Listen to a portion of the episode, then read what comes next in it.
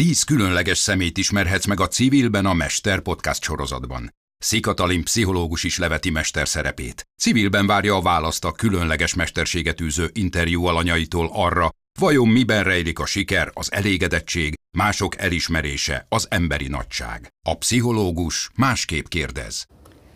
Civilben a mester. Köszöntöm Csonka Esztert, aki testépítőként uh, került be a művészek, uh, a professzorok sorába, akik itt eljöttek erre a podcast műsorra, és téged azért hívtalak meg, mert azon túl, hogy csodálom a testedet, és ahogy a testeddel bánsz, azon túl egy Szeli című nagyjátékfilmnek a főszereplője lettél, a Muhi András produceri munkája alatt készülő film, akinek a rendezője, Nemes Anna és Csúlya László. Hogy kerültél te egy film főszerepbe? Minden nőnek az álma, hogy a vásznon visszalássa magát. Hát én nekem soha nem volt álmom, mert mindig kisebbségi komplexusokkal rendelkeztem. Eredetileg egy négy magyar testépítőnőről szóló dokumentumfilmbe kerültem bele, oda senként is dalolva, és ott figyelt fel rám Nemes Anna a személyiségemre, illetve az életkörülményeimre, életemre. És megkért, hogy beszélgessek el vele, illetve Csúlya Lacival, mindenről, mert hogy készül egy forgatókönyv, egy forgatókönyvíró fesztiválra. És a te életed inspirálta a forgatókönyv történetét? Úgy tudom, hogy nagyban átírták az eredeti elképzelésüket uh-huh. az életem kapcsán. Tehát ami veled megtörtént, és amiről te meséltél, az egy picit módosította az ő elképzelésüket. Igen, úgy tudom, igen. És azt mondtad, hogy önbizalom hiányos vagy. Ez az önbizalom egy ilyen tökéletes test, ráadásul egy kontrollált tökéletes test, tehát te úgy alakítod a testedet, ahogy szeretnéd. Ez a film, vagy a vásznon a visszatükröződő képes segített abban, hogy, hogy az önképed változzon, vagy megszeresd magad? Maximálisan egy önismereti útnak tartottam ezt a filmet, mert az embernek meg kell szoknia, hogy kb. 30 ember állja körbe nap mint nap, három-négy-öt ember instruálja egyszerre, illetve a kamera van, hogy 5 centire van az ember arcától. Teljesen totál köz... fókuszálva. Rád igen. fókuszálva. Bírtad ezt a megpróbáltatást? Mert itt a kontroll nem a kezedben van, tehát még az edzőteremben, ahol te edzőként és a saját tested építőjeként dolgozol és élsz nap mint nap, ott, ott te vagy a domináns, ott te uralod a helyzetet, akár az életedet is. Egy filmforgatásban mit tapasztaltál, mit éltél meg? Biztos furán fog hangzani, de világéletemben megfelelési kényszereim voltak. Úgyhogy az, hogy tőlem a producerek elvártak valamilyen munkát, illetve a rendezők engem ismerve szerettek volna megmutatni a nagyvilágnak, az belőlem azt hozta ki, hogy még inkább meg akarjak fel, megfelelni ezeknek az elvárásoknak, és még inkább a maximálisat nyújtsam abban is, amit ők szeretnének látni. Eszter, olyan mértékben ö, ö, feleltél meg, hogy ö, tulajdonképpen én úgy jutottam el hozzád, hogy megnéztem ezt a filmet, és én annyira tudtam azonosulni avval az ambivalenciával, amit ez a karakter hordoz, ez a nagyon erős. Mondhatom úgy, hogy mondhatom, és remélem nem sért, egy maszkulin típusú nő, aki csupa izzom, akiből hiányzik az ösztrogénnek a puhasága. A filmvászon viszont a lelked annyira puha, és annyira esendő, és annyira szívbe markoló, annyira ö, tudott, tudtam veled empatizálni, hogy én engem az mozgatott, hogy vajon ez a nő, ez a, ez a nagyon kiszolgáltatott, ez a nagyok, má, nagyon mások kedvébe járó nő, vajon milyen lehet az életben? Képzeld, így kerültem hozzád, és így kerestelek én fel téged. Igazából szerintem a testépítés nekem egyrészt életmentő dolog volt. Ugye anorexiás voltam 17 éves koromban, 53 kilóról lefogyókúráztam 33 kilóra. Meddig értél ezen a súlyon? Elég szépen elvegetálgattam vele. Mert azt tudod, hogy ez az a Igen, pszichológiai korkép, amiben a 8-10 százaléka a betegeknek Igen. meghal. Igen. Anyukámnak köszönhetem szerintem, hogy élek élete a túlélési ösztönnek, ami azért úgy látszik elég erős volt. Hogy fordultál ki ebből a betegségből? Pszichológus segített neked? Hát sok pszichológust elfogyasztottam, mert egy idő után mindegyiknek azt mondtam, amit hallani akartak. Mhm, megfeleltél a pszichológusok Igen. elvárásainak, azoknak is. Igen. Igen, ez egyébként tipikus dolog. Igen. De Milyen szerintem... tüneteid voltak, amikor anorexiás voltál? Mennyire szenvedtél te, és mennyire szenvedett a környezeted? Hát a környezetem szenvedése nem érdekelt, de láttam anyukámon, hogy ő van a leginkább oda. Próbáltam túlélni, ugyanakkor nem szerettem magam, Nem szerettem azt a képet, amit a tükörben látok, szerettem volna tökéletes lenni, és ezért fogyni és fogyni, fogyni akartam, mert azt hittem, hogy az akkor jobb lesz. Biztos te is észreveszed, és én is ezt tapasztalom, hogy a nők nagy része elégedetlen, a nők, nagy része kontrollálja a táplálkozását, számolja a bevitt tápláléknak a kalóriaértékét. Tehát mindenki túl nagy hangsúlyt fektet a táplálkozásra, helyesen vagy helytelenül azt majd te elmondod, de észreveszed, hogy a nők nagy része nem elégedett önmagával, vagy táplálkozási zavara van? Abszolút, maximálisan én is ezt látom. Ennek szerintem a társadalom az oka. Mindenki jobbat és jobbat vár el a másiktól, ezért aztán önmagunktól is egyre többet várunk el, akár a saját, saját erőnkön felül is. Megpróbálunk mindent elkövetni. És én azt gondolom, ha mondjuk én elmennék egy testedzőhöz, vagy egy sima edző, én biztos, hogy egy olyan szemét választanék, amilyen te vagy, aki, aki a saját maga cégére. Tehát én, ha rád nézek, én látom, hogy igen, te birtokában vagy annak a tudásnak, mestere vagy annak a tudásnak, hogy az izmaidat hogy tarts kordában, vagy hogy növeld. Egy én azonos személynek tűnsz, mint ahogy a vászon is annak tűntél, és lehet, hogy csapongani fogok a testépítés és a filmvásznon nyújtott alakításod között, mennyire vagy te ennyi, ilyen esendő, mennyire vagy te ennyire szeretett koldus, amilyen a filmben volt a főszereplőnő, aki annyira vágyott egy gyengétségre, egy férfi szeretetre, hogy kényelmetlen és nagyon megalázó helyzetekbe került. Mint az előbb is mondtam, nagyon sokat segített nekem ez a film, hogy saját magammal azonosulni tudjak. Már nem koldulok, most már boldog vagyok önmagamtól, hiszen a boldogságot nem a másiktól kell várnunk, hanem önmagunkban kell megtalálni. Legyen ez sport, legyen ez bármiféle hobbi, szakácskodás, vagy festés, vagy bármi, ezt önmagunkban kell megtalálni, nem mástól elvárni. És ha megkérdezem, hogy mondjuk te egytől tízig mennyire vagy boldog most? Most itt köztetek nagyon boldog vagyok. Tehát ez a boldogság, hogy Igen. pillanatokra átéled azt, hogy jó ebben a környezetben, kíváncsiak vagyunk rád, és ugye már ez a maga a szeretet, tehát nem is kell koldulni, mert mi mentünk utánad, és kértük, hogy legyél itt velünk. Te hogy táplálkozol? Most már, hogy az anorexia nervóza tüneteit levetkőzted, milyen a te táplálkozási szokásod? Ahhoz, hogy a sportban, illetve a személyi edzetjeim előtt autentikus tudjak maradni, ezért azt szoktam mondani, hogy semmi olyat nem eszem, ami nem szolgálja a céljaimat.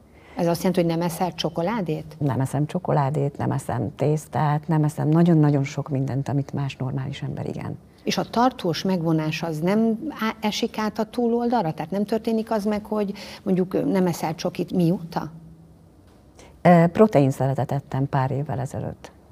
Egyszer? Valaha? Nem, amikor itt tömegeltem. Aha, tehát, tehát sok itt nem, nincs az, hogy egyszer csak átesel a ló túloldalára, mint ahogy ugye egy csúzlinak a szárát elengedjük, akkor nem középen áll meg a harmonikus vonalban, hanem a túloldalon. Nem esel át soha? Nem, túl? nem. Egyrészt azért, mert tudom, hogy nincs rá szükségem. Másrészt az a pár pillanatnyi élvezet, amit esetleg az a csokoládé elmajszolása okoz, nem éri meg azt az utána lévő lelkiismeret furdalást, vagy plusz munkát, vagy fejfájást, vagy álmatlan éjszakát. Amit okoz. Amit okoz. Uh-huh. És a, a táplálkozás és a sport, az határozza meg együtt a, a testnek a vonalát? A, a táplálkozás, a sport és a pihenés, igen. És 75, a pihenés is. Van, 75 százalék az a konyhába készül, és akkor Mondjuk egy hasizom a konyhában készül, igen, és nem igen, a igen. edzőteremben? Természetesen az edzőteremben rá kell dolgozni, de hogyha egy ö, pocakos testet próbálunk hasazással kényszeríteni arra, hogy kockás legyen, akkor az izomrostok maximum kicsit följebb tolják azt a kis zsírréteget, ami fed akkor még ducinak, vagy még nagyobbnak igen, fog igen, tűnni. igen.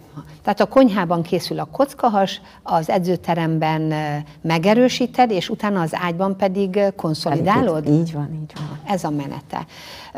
Eszter, mondd már el, légy hogy milyen sikereket értél el a testépítésben. Többszörös magyar bajnok vagyok, Arnold Classic ötödik helyezett, Prágai Amatőr Olimpia első helyezett, Masters világbajnokságon negyedik helyezett, illetve PCA világbajnok első helyezett, illetve most hétvégén volt az IBFF Európa bajnokság, ahol abszolút Európa bajnok lettem.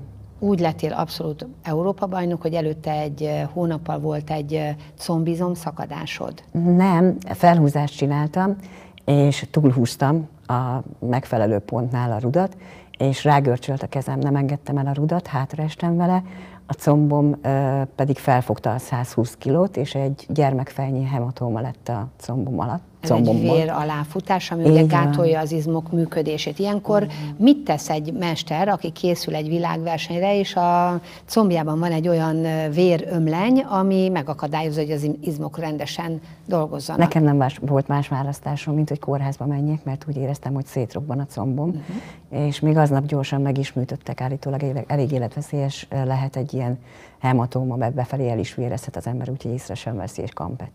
Ó. Oh. És egy műtét után mentél a világversenyre? Vagy az Európa Egy versenyre? hónappal később, igen. Egy hónappal később.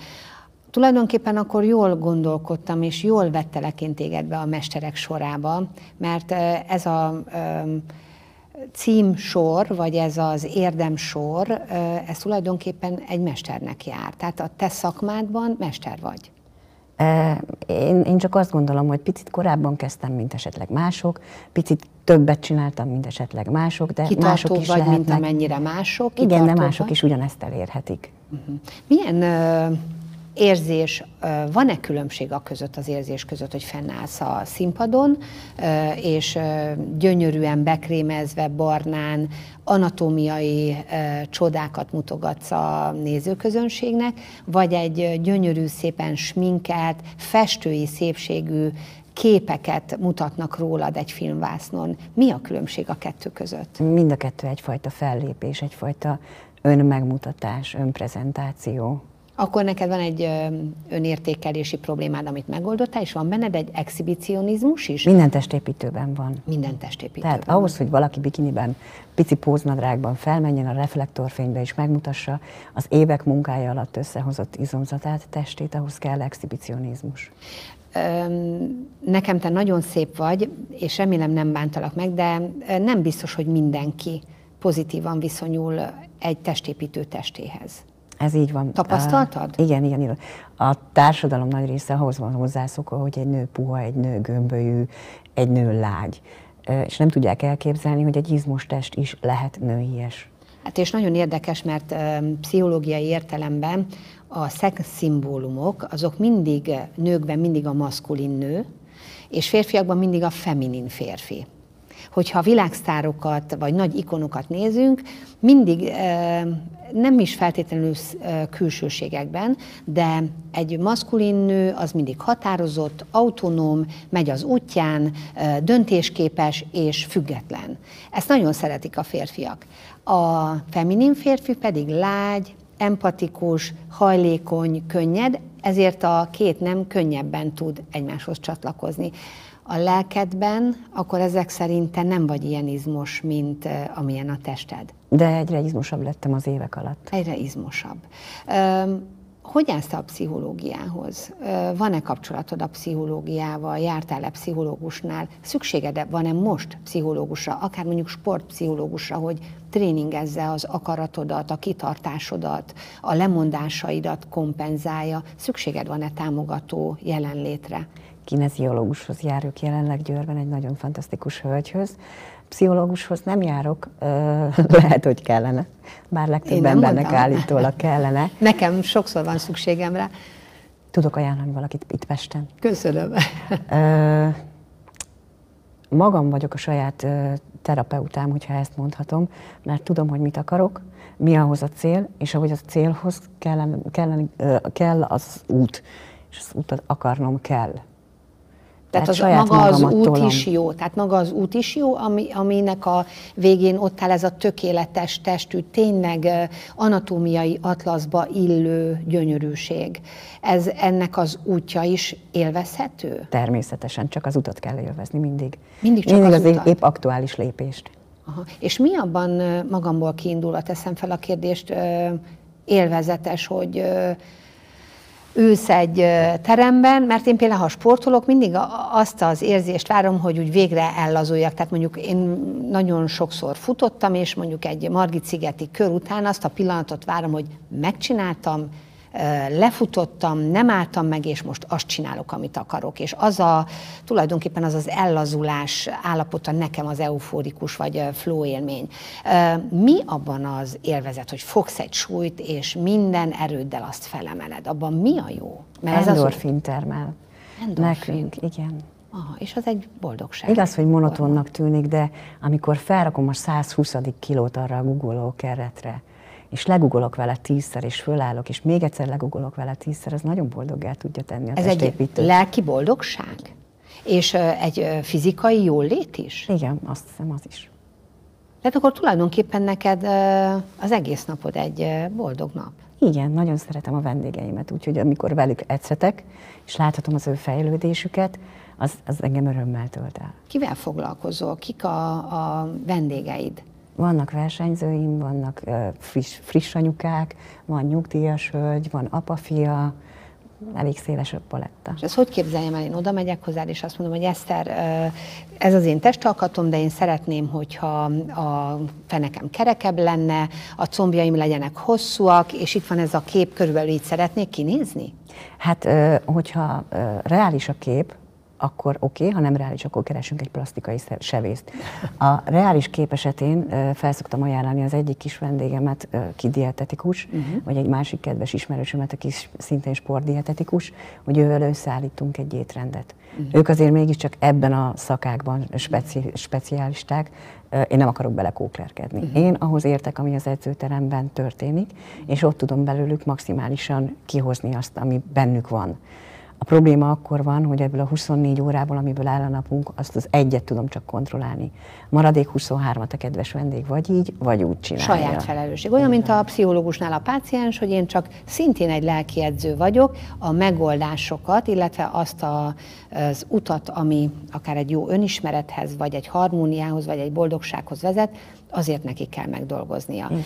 Eszter, most megint visszaugrok a film szerepethez. Te tanultál mert itt egy nagyon tudatos lét a tested kontrollálása, de te tanultál színészkedést, vagy volt ö, olyan rendeződ, vagy olyan ö, mestered, aki azt mondta, hogy Eszter a vásznon így kell viselkedned, te csak azt csináltad, amit te önmagad vagy? Így van. Tehát mikor azt mondta a rendező, hogy ez a nő szomorú, mert a férfi, akibe beleszeretett, aki után áhítozik, az egy nős férfi, és te belöksz, beszöksz annak a férfinak a lakásába, és belefekszel a hitvesi ágyába, és az illatokat magadévá teszed, az atmoszféráját magadévá teszed, akkor te azzá a nővé váltál, aki így áhítozik egy szerelem után? Volt egy elképzelésük a rendezőknek, én ezt megpróbáltam áttélni, magamévá tenni, és előadni azt, ami, ami belőlem kijött. Az életem elég komoly kis hullámvasút volt, nem a legrosszabb értelemben természetesen, csak mint egy átlag emberében. Úgyhogy az érzelmek elég széles palettájával rendelkezem, amit elő tudok szedni. Elő tudtál, tehát tudtál azonosulni Igen. ezzel a nővel. Az a kép, amikor állsz egy folyóban, ugye, egy folyóban állsz, és a kezedben tartod, mint egy piéta, az álmodott vagy imádott férfit. Ez egy nagyon érdekes jelenet. Ezt a festményt a te figuráddal akár még a lakásomban is el tudnám képzelni, mint műalkotás. Ez egy gyönyörű kép. Úgy hallottam, hogy ennek volt bőjtje ennek a forgatási epizódnak. Volt magánéleti bőtje, igen. Magánéleti bőtje is volt? Volt az is. És testi bőtje is? Testi bőtje csak egy apróság volt, igazából csak hideg volt a víz. Mennyi ideig kellett a vízben állnod? November 6-a volt a dátum, amikor tehát ezt nem tavasz és nem este. nyár, igen. Igen, tehát ahogy ment le a nap, annyiszor kellett újra és újra bemenni a vízbe. Mesztelenül? Hát majdnem mesztelenül, igen. Félmesztelenül. És, és, Ezt hol, hol forgatták? Mi a forgatás? A Tatai Tanösvényen van egy ilyen kis tavacska. Egy kis tavacskába téged beállított Igen. a rendező, az öletbe adta a Péta képét formázó esendő férfi testet. Így van, így van, és ott kellett őt tartanom, és szerelmesen néznem rá. Hosszú ideig? Hát hosszúnak tűnt abban a hideg vízbe, igen. Majdnem olyan nekem, mint egy jó párkapcsolati szimbólum. Egy erős nő, azt mondják, hogy minden férfi mögött van egy erős nő, aki egy elég embertelen körülmények között tart egy férfit. Ilyen szituáció az életedben volt már?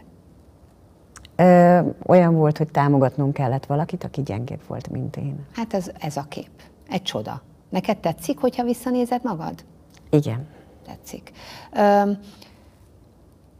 a filmben nem akarom elárulni, mert én mindenkinek javaslom, hogy nézzék meg ezt a filmet a te főszerepléseddel, mert szerintem az utóbbi évek egyik legszebb és legmeghatóbb története és legszebb műalkotása, filmalkotása. Ennek nem jó a vége. Ami a vége, nem áruljuk el, hogy mi, mert egyébként nincs is lezárva, tehát mind a nézőre van bízva. Olyan fordult már meg a fejedben, hogy véget vetsz az életednek? Volt már ilyen gondolatod valaha? Igen. Ö, pánikbetegséggel küzdöm már nagyon régóta, Most is? amire gyógyszert szedek, uh-huh. és ha nem szedem jó ideig a gyógyszert, akkor ugyanilyen ö, gondolataim vannak, hogy nem biztos, hogy én nekem ezen a földi létem van a helyem. Mert nehéz az élet? Nem nehéz az élet, én magam teszem nehézé. Az ember önmagának teszi nehézé. Mert mindenre van megoldás. De hogyha az ember olyan, olyan akkor minden megoldásra van egy problémája. Uh-huh. Nézőpont kérdése. Akkor ugye volt neked egy anorexia nervózád, abból kihúztad magad, Hát a bátyám fogva. segített. Bátyán? Édesanyám szeretete, majd később a bátyám vitte az első konditerembe, ahova elmentem és onnan találtad meg azt a kapaszkodót, ami célt, erőt és boldogságot. Igazából azt tudnám mondani, hogy az izomzat, amit felépítettem, az egy páncél a lelkem köré. Fú, de szép kép. Ez legalább olyan szép, mint az a filmes szimbólum.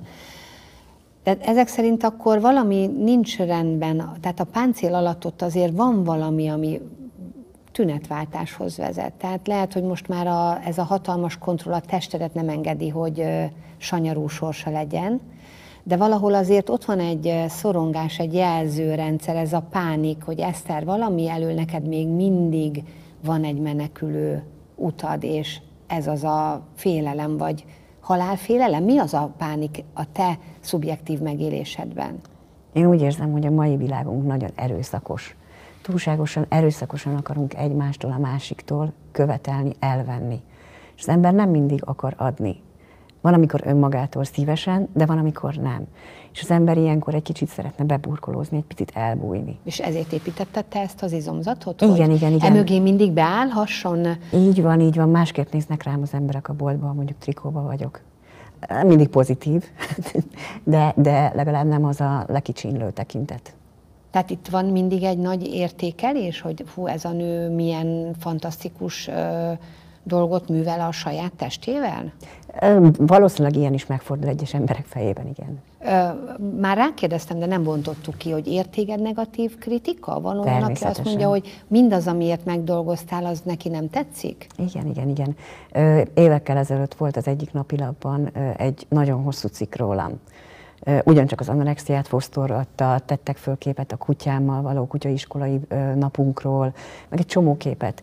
És sok komment között volt olyan is, hogy ez a nő olyan csúnya, mint amilyen csúnyán kakil a kutyája. Mint Meg, amilyen? Csúnyán kakil a kutyája. Ó, Pedig nem... azért ez, ez nagyon, azért bántó, nem? Bántó, mert pont nem csinált ilyesmit a kutyám. Aha. De mindenkinek saját szuverén joga alkotni véleményt. Ez olyan, mint a popsiuk. Mindenkinek van, csak senki nem kíváncsi a máséra. Én, hogyha valaki megkérdezi a véleményemet, elmondom, de nem erőszakolom rá a másikra de nem is kell véleményt mondani a másikról. Tehát mindenki él úgy, ahogy... Nem az... kell, de mégis mindenki azt hiszi, hogy kell. Legalább ezeket meg szoktad válaszolni, ezeket a kommenteket? Nem, már nem. Szerintem azt írd egy ilyen csúnya komment mögé, hogy kedves kommentelő, nézd meg a, azt a filmet, amiben főszereplő vagyok, és láss bele a lelkembe. Azt szoktam odaírni, hogy kedves Gipsz Jakab, szívesen várom egy személyes beszélgetésre, hogy megismerjük egymást. És tényleg kíváncsi vagy egy ilyen emberre? Én nem, de ő akkor talán kap egy másik képet. De muszáj neked adni egy másik képet magadról. Nem elég az, hogy ez vagyok én, Csonka Eszter, akinek tetszik, tetszik, akinek nem, az lapozzon egyet az újságban, még hogyha ez egy digitális én újság ezt így is. diplomatikus válasznak gondolom egy sértő megjegyzésre. Uh-huh. És mi van egyszer, egy gipsziakag megjelenik nálad, és azt mondja, hogy itt vagyok, kíváncsi vagyok rád, és foglalkozz velem. Kell a figyelmed, kell a, a munkád, és kell a mesteri léted, csinálj belőlem Leülünk valaki. egy protein turmix mellé, és mhm. beszélgetünk. Előfordult már ilyen, hogy valaki mondjuk mondott rólad egy negatív véleményt, és ahogy megismert, megváltozott mindez? Szerintem volt már olyan, hogy Boston néztek rám a boltba, és amikor megkérdeztem, hogy mi a probléma, tudok segíteni, akkor már is tekintetváltás és hangulat módosítás. De azért valahol benned van egy ilyen félelem, hogy nézed, hogy vajon a másik mit gondol rólad. Már nincs. Már nincs. Már nincs. Sokáig már nincs. volt, de már nem érdekel. Uh-huh. Eszter, te mit kérdeznél magadtól, ha itt ülnél az én helyemben? Mi az, amit te szívesen elmondanál? Mert uh, lehet, hogy benned olyan gondolatok vannak, amik bennem meg sem születik kérdés Hú, Én egész nap beszélgetek magammal, most úgy hirtelen nem is jut pont ezért eszembe semmi. Konkrétan. Mi az, amit elmondanál szívesen magadról? Amiben mesterként a mi hallgatónkat, seg, hallgatóinkat segítenéd, vagy egy mester szerepben adnál nekik gondolatokat? Hát én csak arra tudom az embereket inspirálni, csak is önmagukkal foglalkoznak. Azzal a lélekkel és testtel, amik önmaguk és ne a másik véleményére appelláljanak, ne arra gondoljanak, hogy a férjem szerint dagat vagyok, vagy, vagy sovány vagyok, vagy hogy a gyerekem éppen hogy viselkedik velem, vagy a gipszjakap szomszéd zöldebb fű, Ez a gipszjakap, ez nagyon a begyedben van. Nem, nem, ez így gyerekkoromból megmaradt. Eszter, tehát akkor nekem sem kell aggodalmaskodnom, hogy három hurkával több van. Gyönyörű és nem... ez a három hurka. Mert Gyönyörű? egy ilyen emberi. Aha. Szóval nem kell szégyelnem, és most nem kell a csokit megvonnom magamtól. Ahogy érzed. Abban a szellemben élsz, hogy nem kell azzal foglalkoznunk, hogy mások mit gondolnak rólunk, akár testi, lelki állapotunkról, vagy sajátosságainkról. Te nem foglalkozol azzal, hogy például mit szólnak a szüleid, mert őket azért gyakran említed, vagy mit szól a bátyád, támogatják-e a te versenyeidet, támogatják-e a, az utadat, szeretik-e azt, hogy ilyen vagy? Aki nem szereti, és aki megpróbál lebeszélni, e, azt megpróbálom ignorálni, ugyanis nem engedhetem meg magamnak, hogy mérgezzék a lelkemet. Mert ha és lelkem... a szüleid beleegyeznek, tehát ők, ők támogatóak, ők gyönyörködnek benned? Nem, nem voltak soha támogatóak. Édesapám egy versenyemre se jött el, e, akár csak a filmbeli édesapa sem. E, nagyon Pap János által megalkotott karakter, nagyon hasonlít édesapámra, egy kemény ember ő is végtelenül szeretem és tisztelem, ő a legnagyobb példaképem az apukám. Ő szerinte egy nő ne villogjon bikiniben a színpadon. Ő neki ez nem sport, hanem inkább egészségrombolás. És egyébként egészségrombolás, Eszter? Valamilyen szinten igen. Uh-huh. És édesanyád, hogy viszonyul ehhez? Ő sajnos 2017-ben meghalt rákban. Még az utolsó versenyemről hazatérve be tudtam hozzá menni a kórházba. Büszke volt rád? Azt hiszem, igen. Szoktad kérni a segítségét, hogyha versenyre mész? E, mai napig kontaktban vagyok vele, uh-huh. és nagyon gyakran kilátogatok hozzá, igen. És mond a testvéred is testépítő, hiszen ő vitt el a konditeremben, vagy ő egy ilyen amatőr? Nagyon cuki apateste van. Apatestű? apa mackó? Van. Ez azt jelenti, hogy mackó? Nem, nem, nem.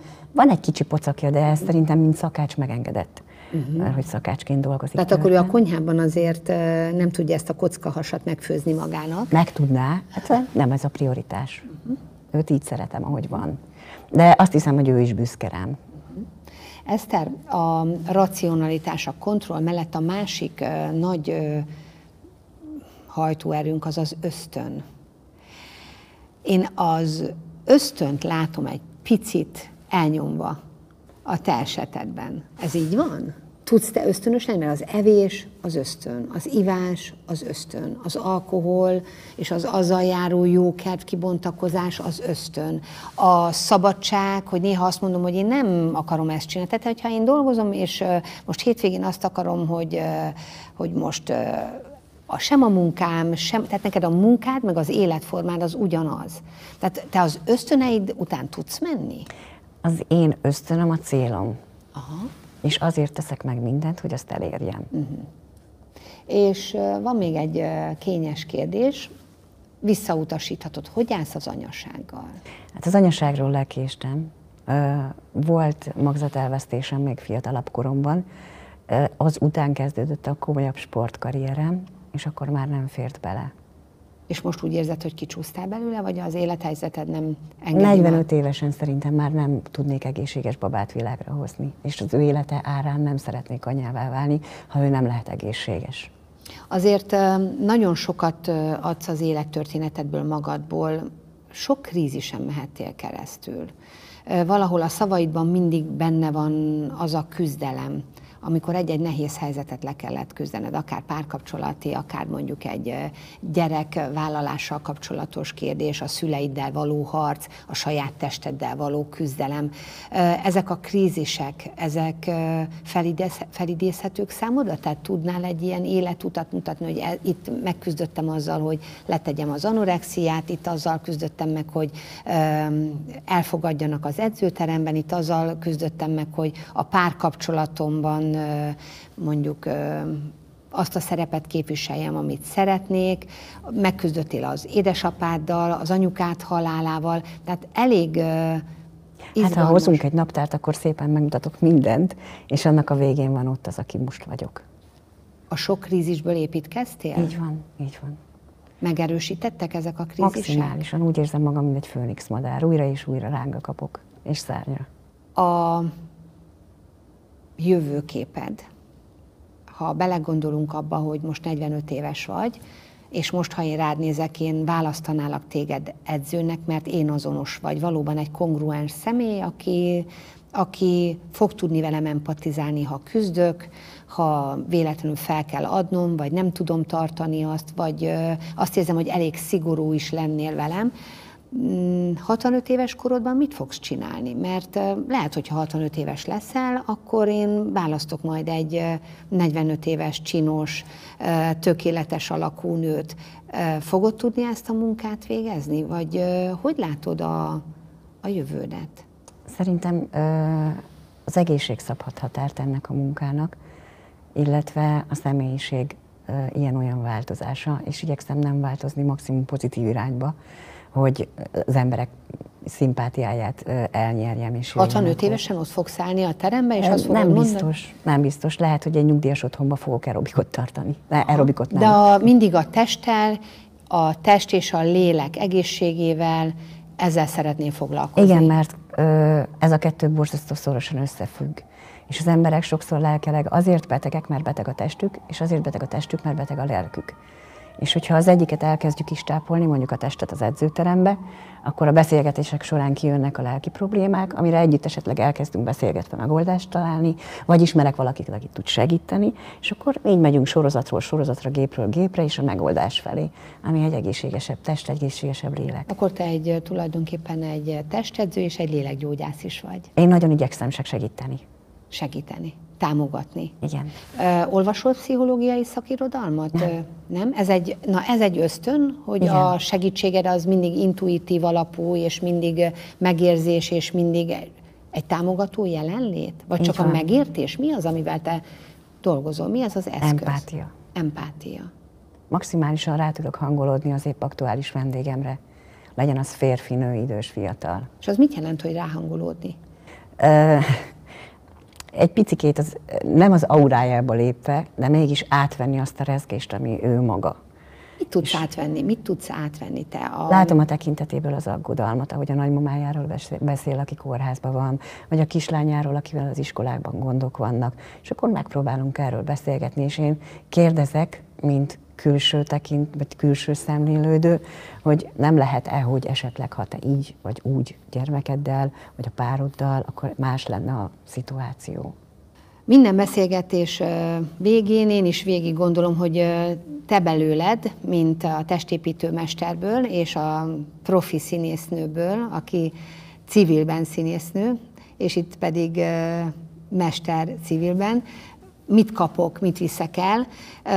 Én belőled azt a kitartást, azt az utat, azt az erőt viszem el, ami számomra példaértékű, de meg szoktam kérdezni a vendégeket, hogy mit visz ő el. Te mit viszel el ebből a beszélgetésből? Szeretetet, barátságot, tiszteletet, kíváncsiságot, és számomra megtiszteltető, hogy itt lehettem. Akkor ez a kíváncsiság él, úgyhogy fogom figyelni a sportkarrieredet, hát ha lesz még színésznői karriered is. Biztos, hogy arra is nagyon kíváncsi lennék, és lehet, remélem, hogy ez valóban egy barátság. Sajnálom, hogy nem Budapesten dolgozom, mert kipróbálnám a mesteri létedet. Köszönöm, hogy eljöttél Köszönöm és itt voltál. Köszönjük, hogy velünk tartottál. Ne maradj le a következő részről sem. Kövesd a Civilben a Mestert kedvenc podcast platformodon, és iratkozz fel a YouTube csatornánkra. Következő adásunkhoz szerez be egy jó bort, miközben figyeled, ahogy az olajos folyadék lomhán köröz a kehelyben, és megízleled az első kortyot, hallgassd meg Gál Helga Magyarország első női szomeliéje, hogyan beszél a jó borok illatáról. Még a borokat különösebben nem kedvelő Szikatalimban is szenvedély és vágy ébred, hogy a beszélgetés végén úgy ízlelje meg az élet nedűjét, ahogy a bormestere most tanítgatta őt.